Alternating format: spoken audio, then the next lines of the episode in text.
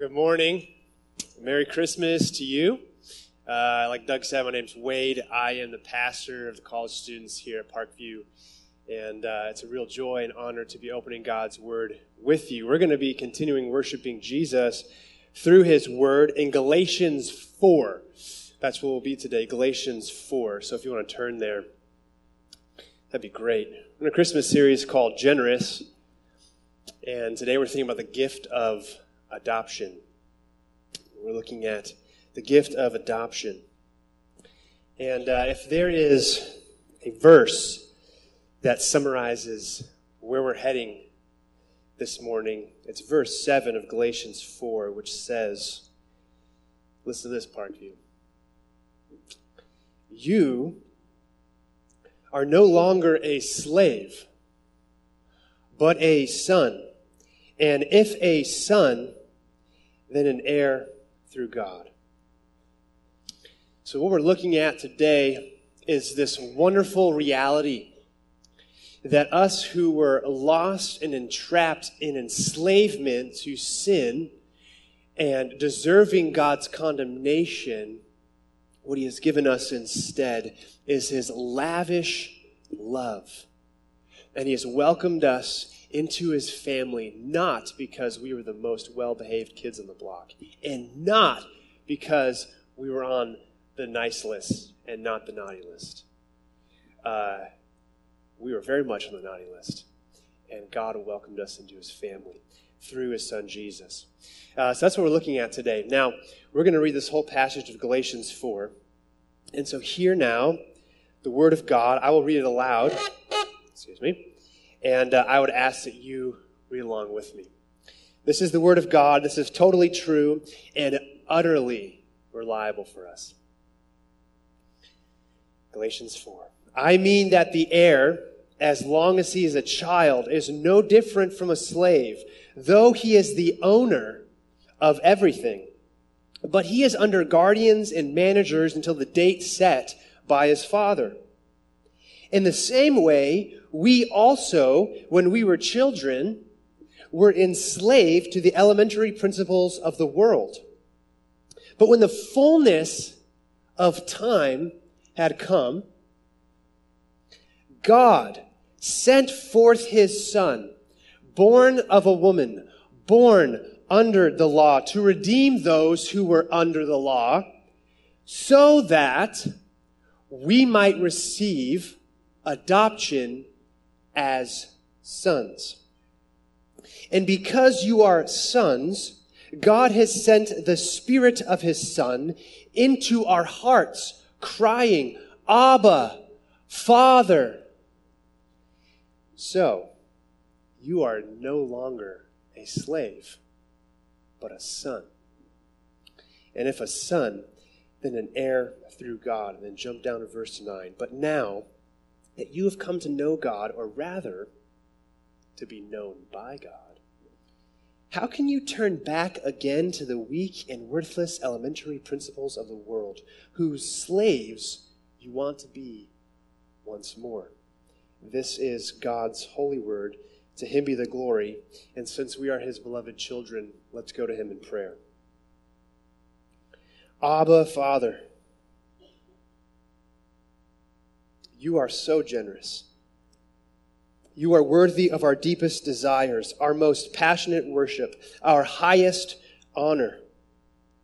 As we turn to your word, please send the Holy Spirit to open the eyes of our hearts to see how great and wonderful you truly are. We need a fresh sense of the greatness of Jesus and what it means to be your beloved children. We are desperate for this, Father. We're not playing games here. We, we want reality. So please set us free from that which enslaves us so we can enjoy. So here we are, needy children, begging you for mercy to please help us believe all that you teach, to obey all that you command to trust all that you promised and to revere all that you reveal in your word for the sake of your son Jesus. Amen. Looking back on your childhood, Is there a Christmas that stands out to you? And I wonder why it stands out to you. I wonder if there's a defining Christmas that you look back to that was like, wow, that was awesome. Now, I grew up in Phoenix, and I don't remember all of the Christmases that I had as a child, uh, which my parents are probably like, what? We gave you all those presents. How do you not remember all that stuff? But here's the deal. So my dad's side of the family is from Colorado. My mom's side of the family is from Minnesota. And uh, we live in Phoenix, and it's wintertime. And so they call us and they say, Hey, we miss you. It's so great to see you guys. We love you. Let's come together and celebrate Christmas in Phoenix. Now, what they really meant to say actually was this We are freezing, and our eyeballs are turning into crystals. And so we are coming to Phoenix, whether you like it or not, so we can thaw. But hey, we love them anyway. They're our family. But seriously, the main reason I remember this Christmas, and I think probably my brother does as well, I remember having a conversation with him about this Christmas a couple years ago, is one thing. One thing stood out generosity. There was such a super abundance of gifts from aunt and uncle, from grandpa and grandma, from mom and dad. I mean, it was crazy. I felt like the presents spread out as long as the football field at Kinnick. I mean, it was crazy. It felt like the tree was like 50 feet high. It wasn't. It was probably six feet high, but it felt like it was 50 feet high. And, and so it just felt like there was this, this atmosphere of just abundant generosity. And that is why that Christmas was so special. And friends, that's actually why this Christmas season is so special because every year we come to celebrate a generous God who has loved us in his son Jesus. And at Parkview, what we're doing is looking at three gifts, abundant, generous gifts of God adoption, grace, and then God Himself. And in fact, those three words summarize Christianity. And so if you are here today and you're unfamiliar with what Christianity is or who Jesus is, and maybe you're exploring more of this uh, Christianity, you can't really get better than those three words adoption, grace, and God. In fact, the good news of the gospel is that broken, sinful people get to be adopted into God's family through the grace of His Son, and all of this for the sake so that we might know God Himself as our Father. Adoption by grace, coming to know God. That is the message of Christianity. So, the big idea for this sermon, if there's one thing you want to write down, if there's one thing you could walk away with, and someone says, What's the sermon about? Well, here you go. Okay? No excuses not to know what the sermon is not about. This is it. Our generous God sets us free from slavery by his gift of adoption. Our generous God sets us free from slavery by his gift of adoption. Because adoption in this time and context, when Paul is writing this letter, was typically done by a uh, maybe a young man was seen as being worthwhile. He was strong. He could be useful in the family, and so they would adopt him based on his merits. But the gospel in Christianity actually is that we are adopted into God's family through Jesus' merits. What he has done is a gift of grace. But here's the problem, okay? God in his generosity adopts us by grace, but the problem is that we fall back into slavery from which God has set us free. We, we are so prone as humans, even as Christians, to fall back into the slavery to which we're prone. It seems like every time Christmas rolled around, I kept having this question in my mind Will my mom and dad get me that one gift? I mean, maybe I had like seven or eight on my Christmas list, or maybe like 50 if I was honest. But I remember there's always that one gift. You probably know I'm talking about. There was always that one gift you wanted. If you got like, if you didn't get everyone else, but you wanted that one for sure. Mom, make sure you get this one. I don't know, get this video game. I want that one. And I would always wonder, will they get it for me? You know, will my life be happy and fulfilling if they don't provide this gift for me? I probably wasn't thinking that, but that's kind of what it feels like as a kid.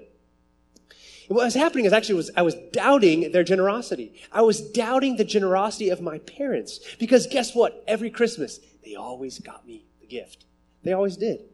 They were generous. It's because they were generous, and yet I would doubt their generosity. And that's what's happening actually in the letter of Galatians, Galatians. Uh, this book, Galatians, uh, it's actually a letter written to a real church about 13 to 15 years after Jesus has died and risen again. And this man named Paul, who has this wonderful encounter with Jesus Christ, becomes a Christian, starts telling people about Jesus, and then starts planting these churches. And then he goes away for a while, and then he'll write these letters kind of as updates on how you're doing. Well, Paul hears about what's happening in this church, and it's not good. Because these Christians in Galatia, they're struggling to really believe that God is as gracious and wonderful and loving as Jesus really says he is. And even though the, Galatian Christians had been set free from the bondage to slavery that they were under, what happened is actually they were falling back into that, even though they had been set free from it. So, in the generous gift of Jesus, uh, they had been put right in relationship with God. But then what happened is by doubting God's generosity, they thought to maintain his favor and love and grace, they had to uh, maintain moral obedience to God's commands. And that's not just a problem back then, this is our problem right now, even in this church. Because what's happened in our hearts is that we have very skewed, unhealthy, unbiblical views of God. And we think maybe He loved me and brought me into His family through His grace. But now it's up to me to really make sure He keeps loving me so I can stay in His family. And so you work hard. And you know what the sign is that this is happening to you? You lack joy in God. Do you lack joy in God? Might be because you have fallen back in slavery from which you've been set free from through Jesus. And so we need this passage. We need this text from the Bible and again, look down at verse 9 with me, real quick. Paul actually is concerned. Look at him, what he says. He says, You've come to know God, rather, you've, you've come to be known by God. So, how can you turn back to the weak and worthless elementary principles of the world? Whose slaves do you want to be once more? You've been set free from that, so why do you keep going back to that? Because the gift of adoption rescues us from our slavery to self centered attempts to make ourselves right with God through our own obedience. And there's, so there's two points we have to figure out, okay? Understand this whole adoption thing. Number point is what is this slavery we're talking about? Then number two, what's this gift of adoption? That God has given us to rescue us from our slavery. Slavery and the gift of adoption. I'm getting over a cold, so excuse me if I cough. Point number one, slavery. Look down at verse 1 and 2. Paul says this I mean that an heir, as long as he is a child, is no different from a slave, though he is the owner of everything. But he is under guardians and managers until the date set by his father. So, what's going on in this passage? Because he's using language that we're probably pretty unfamiliar with here in 21st century Iowa City. Well, actually, he's talking about a very common practice in this time. What Paul's talking about is this kind of coming of age story in which there is a child who is going to be this, this uh, inheritor of this great inheritance, this heir, but he doesn't have access to it because he's not the proper age, which usually happen about age 25. So say you have a 13 year old kid who's not 25 yet, so he has this inheritance coming, but it's not his right now. So actually, in the end, he's no different from a slave who has no inheritance because this child actually is not enjoying the inheritance which is his because he's not the right age. That make sense? And so these first two verses, Paul's pointing back actually to the history of God's people under the guardianship or management of the law. Well, how do I know that? Well, look at Galatians 3.23. If you have your Bible, just kind of scroll up on your screen or look up with your eyes. Galatians 3.23, Paul says this. Now, before faith came, before uh, the gift of Jesus and by faith in him salvation, we were held captive under the law, imprisoned until the coming faith would be revealed. Verse 24. So then, the law, get this, what's the language he uses? The law was our guardian until Christ came, in order that we might be justified by faith. And so the law as a guardian is that which imprisons and enslaves, not because the law is something wrong with it, but because there's something wrong with our hearts. So, for those of you who are unfamiliar maybe with what the law means, it's okay. What the law is in uh, God's word is, is outlined in the Ten Commandments and summarized by Jesus in two commands love God with everything you've got, and love others in humble, self sacrificial service. Now, what's happened is that's, a, that's good news. In fact, if our world actually followed that, man, we live in a great society. But we don't. Why? Not because of the law, because something's wrong in our hearts. Well, what is it? What's happened is that in the human heart, we are bent in the wrong direction. Instead of being uh, bending towards God and His goodness and His love and have an overflow of that loving and serving others, we are actually bent towards self, towards greed, towards self protection, and towards injustice. To be human is to be bent in the wrong direction. And so, actually, then what happens, not only does the law condemn us, but then Paul continues his point in verse 3. Look down with me. He says, In the same way, uh, we also, when we were children, were enslaved to the elementary principles of the world. So, not, not only are we enslaved by the reality that we have not lived up to what God has called us to in the law, to love Him and love others, but we are slave to these elementary principles of the world. Now, when's the last time you used that in a sentence this week? Probably not. Probably didn't call your boss this week and say, hey, sorry, can't go to work today. I'm enslaved to the elementary principles of the world. My bad. Probably didn't happen, okay? So that's a confusing phrase to us. And uh, different scholars kind of interpret it differently, but it seems like the basic understanding of this is what uh, Robert Yarbrough, New Testament scholar, calls the ubiquitous human philosophy of religion, which is if I do X, then God will give me why. It is, friends, the Santa syndrome. What? Yes, the Santa syndrome. You see, it's our favorite Christmas seasonal chime. He sees you when you're sleeping. That line is just so creepy. Uh, he knows when you're awake. He knows when you've been bad or good, so be good for goodness sake. Why? Because there's a naughty list and a nice list. And as you've been a good little boy, a good little girl, you'll get a gift.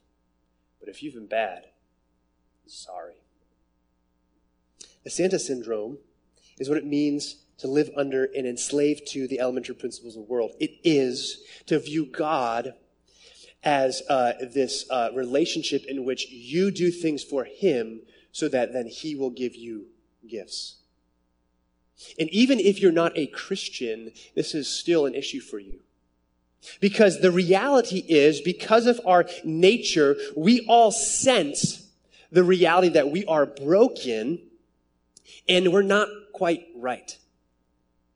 And so for many of us, we go to religious duties like prayer or a Bible reading in order to have this sense of we're going to be okay.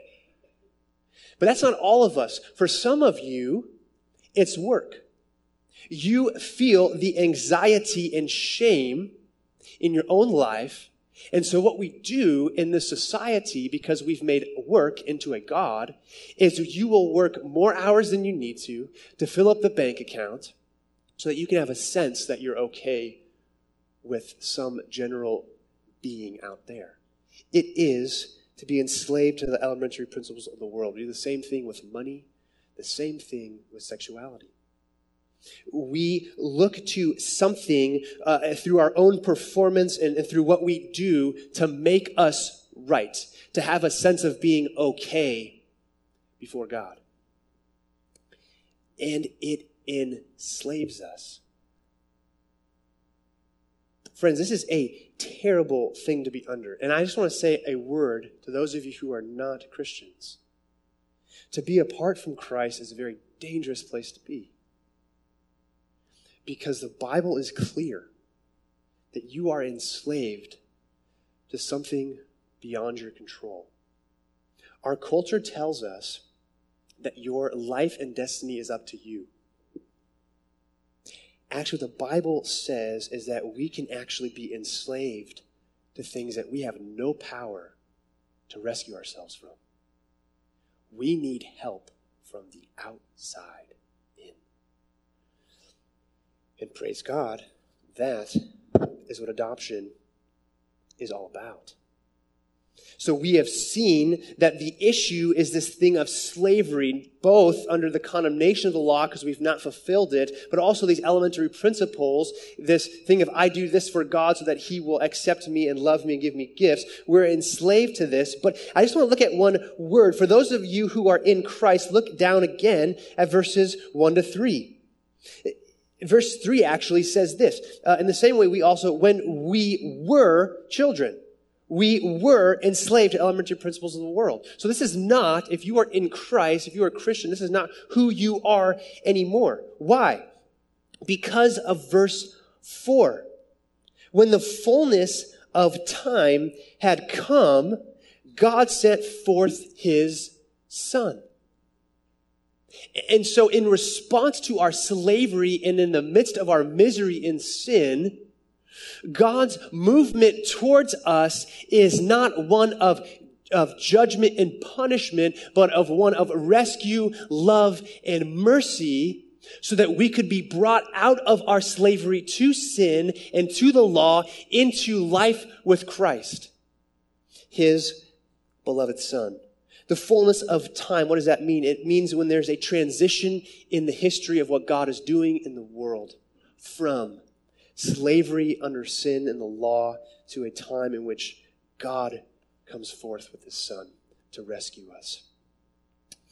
And then the verse keeps going. Verse 4 Jesus is born of woman, meaning he is born as a fully human being. It is God in the flesh. It is what we celebrate here at Christmas. It is God's generous gift of the incarnation, God in the flesh in the person of Jesus Christ. And then it says that he's born under the law. Well, what's, what does that mean? Well, he's born under the very thing in which we are enslaved. He, he's born under the demand to live a life fully for God. And guess what? Jesus is the only person ever in human history to pull it off.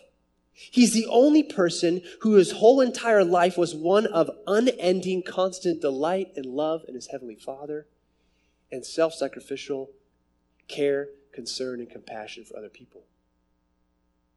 Now, why? Why does he come and do this? Well, keep looking down with me. Verse 5 so that he can redeem those under the law. Jesus lived the life we should have lived by being born under the law, and then he dies under the wrath of God that we deserve to die. Galatians 3:13 if you look up in your Bible, uh, Paul says that Jesus Christ the Messiah redeemed us from the curse of the law by becoming a curse for us. So the clear teaching of the Bible is that the consequence of our failure to love God and love others is his just wrath against us.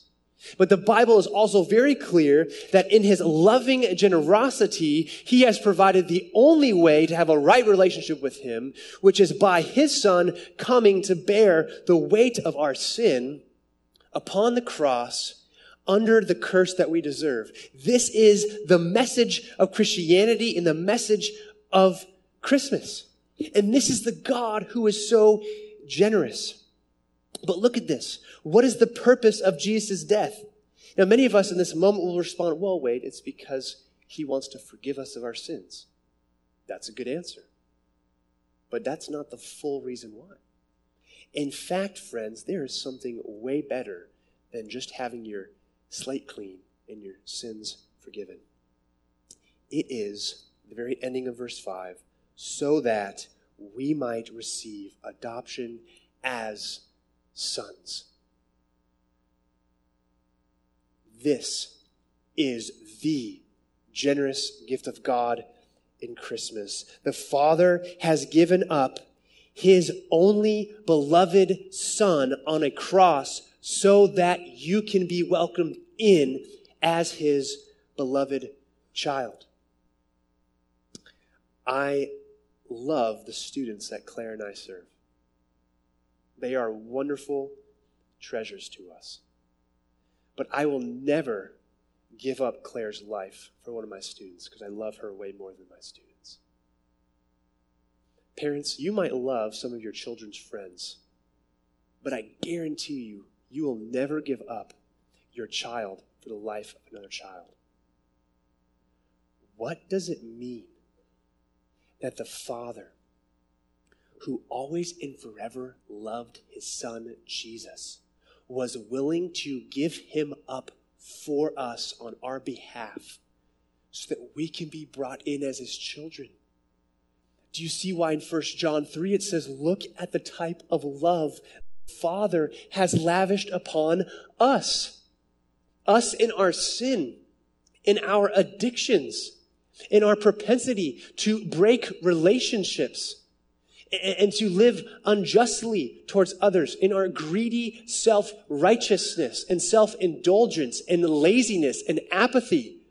Why would a God give up his own priceless treasure to bring us into his family? Well, just because he loves us and he wanted you in his family. That is the message of Christianity. It doesn't make sense. We can't comprehend it. It is overwhelmingly generous and beyond our comprehension. This is the good news of Jesus at Christmas. Through him, we have received adoption as sons. And now, maybe some of you ladies might think you keep saying sons and not children. Yes, because the Bible says sons. Now, here's the deal this is good news because the inheritance and all the love of the Father would have gone to the firstborn son. And Jesus, as the firstborn son, should have only had that. But guess what he's doing? Jesus is sharing the love of the Father with us. And so both male and female come under this idea of the son. And, just like men have to learn uh, how to be the bride of Christ, so also, uh, ladies, we have to learn how to be adopted children, adopted sons. Uh, there is something way better than just having a $5 million debt go back to zero. It's having a gazillion dollars worth of the Father's love in the parable of the prodigal son, it's interesting how the son comes back from all of his horrible, reckless living. And the thing that he says to his father, he just says, Okay, father, sorry about that. Really messed up. Now just make me one of your hired servants, and then we'll just keep going on like maybe nothing happened. Is that be okay? What's the father's response? Nope. It's time to party and he kills the fattened calf. He, he knows that his son was dead, but now is alive. There's a feast, and it's all for his son. Because there's no such thing as just being servants in the kingdom. It is a lavishness of you being a son of God, a beloved child of God through the mercy of Jesus. But now we're going to have to ask the question why is it, Wade? And I'm, maybe you've been asking this. Why is it that while that's great and wonderful, adoption, that's nice, why is it that I still feel like a slave? Why is it that it seems that things in my life, problems, addictions, uh, unhealthy habits and relationships, whatever it is, that, that those things, uh, they feel more real to me, more tangible than this whole thing about being a child of God? Why is that? You ever wonder that in your Christian life? Why is it uh, that we've been loved so deeply, and yet that oftentimes makes no difference in how we relate to the Lord and other people? It's because we don't understand the second gift of adoption, which is the Spirit. Look down at verse 6. And because you are sons,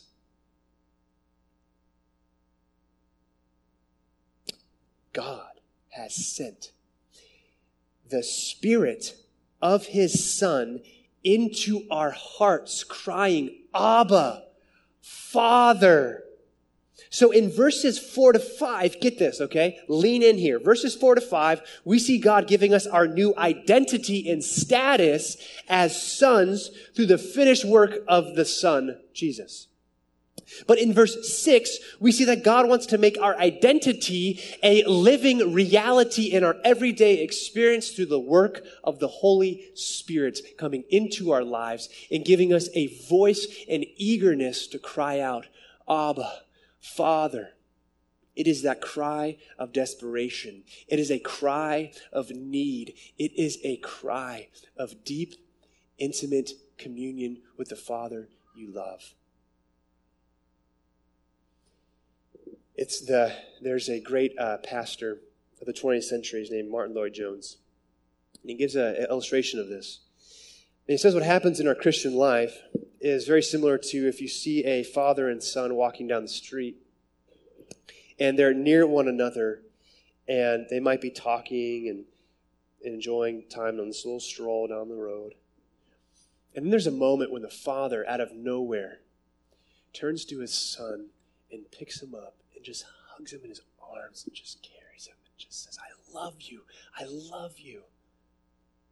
That is what the Spirit wants to do in our hearts with our Heavenly Father. Is this cry of Abba Father is one of intimacy and love and deep connection. And so we ask the Holy Spirit, whom the Father loves to give. Luke 11 gives the Holy Spirit to those who ask, Father, fill me with your Holy Spirit because I want to know the depth and riches and height and breadth and length of your love for me and Jesus Christ.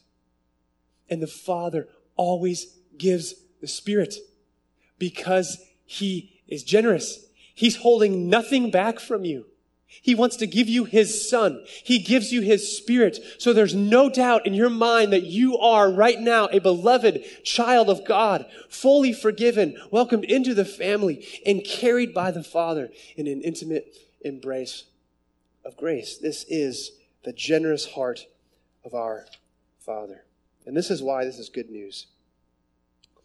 Because in Mark 14 36, Jesus, he's in the Garden of Gethsemane. And he's just a short time, he's going to be crucified on a Roman killing tree. And in his time of need and desperation, he cries out, he says, Abba, Father, all things are possible for you. Remove this cup from me, yet not what I will, but you will. And so in Jesus' time of need, his constant cry was, Abba, Father, Abba, Father. It was his access code to the intimate presence of his Father. And so in our time of need, what this is, this is crazy, right? Is, is the Son shares the Spirit with us so that we can have the same access code to the same Father that Jesus has. That's amazing. When I was in uh, Phoenix growing up as a kid, my dad uh, is a doctor, was a doctor. And at my dad's office, patients would have to sign in at the receptionist near the front door. And then they'd have to wait a long time before uh, they could go and see him. They had to fill out paperwork, and it would oftentimes take a very long time. And then the only way to see my dad is someone would have to come for you. Maybe it was a nurse or an assistant working at his office. And she would uh, come uh, to the door, open the door for you, and then lead them through the winding halls back to where my dad was working. And so finally, you got to have access to my dad, and you can, you can consult him with your medical problems. Now, this process was long, unless you were his son. And if you were his son with the access code, not to the front door, but to the back door, which I had. Now, do you know what the difference to that made? People knew my dad as Dr. Urig it would have to go through long process of waiting, and these people would then take them back, etc. But since he was my father, and I had the access code, I could go see my dad whenever I wanted. I could go to his office. I could sit in his chair. I could go spend time with him, hang out with him, whatever. Why? Because I was the child with the access code. I think there's something even deeper that's happening here, that the Spirit is giving us this Abba, Father cry. And it's this Jesus in the Garden of Gethsemane is crying, Abba, Father. But then he would go to a cross. And do you know what he cries out? In his hour of greatest need. He does not say, Abba, Father, which you would think he would. What does he say? He says, My God, my God, why have you forsaken me? See, what's happening on the cross is something so beyond us yet something so wonderful. And it is that God is forsaking his own son so that you and I could be welcomed as his sons. Jesus cries out in loneliness, My God, my God, where are you? Why have you forsaken me? So that you, in the times of your infliction and suffering, and let's be honest, there are people here today who are deep in the pit of suffering. And the gift to you is this intimate cry given to you through your Father that in your time of grace, distress, God is not a distant deity forsaking you, but actually he is a present father. You say, my, my Abba, my father, please help me. Come, I'm desperate for you. Will you please show up in the midst of this? I need you, Abba. And that is what Jesus is offering to us by the Holy Spirit is the very same access code and it's purchased and given to us through the work of Jesus on the cross. And so, therefore, to pray is not just some spiritual discipline you some, somehow happen to add on to your spiritual life to make you a better person. Prayer is the oxygen you breathe as a Christian. How do you survive a life filled with suffering and sin and darkness, which so many of our lives are filled with, without this cry of Abba Father? And it's as if God wants to know you in the midst of your pain. He says, I love you and I'm here for you. Any child can attest in the midst of their need, if their father comes to them, they cry out in the middle of the night, Dad, Dad. And dad comes running because the father knows the voice of the child when it cries, Abba, Father. So here's our conclusion, friends. Our God is generous. He has rescued you from slavery to sin and condemnation under the law. And he has saved you from the exhausting uh, self salvation projects that we give ourselves to, to somehow feel better about ourselves and make ourselves right with God through our own obedience or whatever it is. And not only that, friends, but he has overwhelmingly provided everything we need and then some. He has given us in his generosity his son to redeem us from the curse of the law so that we could be adopted as his beloved children. And he has given us the spirit of his son so that we can cry out, Abba, Father, and have the very same access that Jesus does. And so here's where we end we have welcomed a new member to this congregation from China. The Kramers, Beth and Todd, went to China to adopt their dear son, Luke.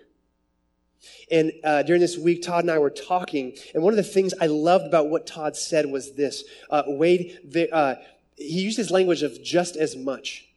Luke is just as much a Kramer as all the other precious children. Luke is loved just as much as the rest of the children in that family. And so it is with us. Our Father does not play favorites. He does not love Jesus more than you. You might say that sounds heretical. It's actually biblical. John 17, Jesus is praying to his Father, and this is what he says Father, I pray that I and them and you and me, that we may become perfectly one, so the world may know that you sent me. Get this, please, get this. And that you've loved them, even as you loved me. I just read you the Bible. God loves you and thinks about you and treats you as beloved and as beautiful and as welcomed and as embraced and as honored and as cherished and as loved as his son, Jesus Christ. This is the message of adoption. This is our generous God. In this, this God of great, abundant, lavish love is the God we cry to whom we say, Abba, Father. Let's pray. Father, this is the message of Christianity, the great message of Christmas. This is what we're celebrating our generous God. Not only sending your Son, but sending your Spirit, by whom we cry, Abba, Father. Lord, we behold right now the great love with which you've loved us in your beloved Son, Jesus. This is way bigger than our imaginations. And so we need the help of your Holy Spirit as we sing and worship in response to you. We love you. Let me pray. Amen.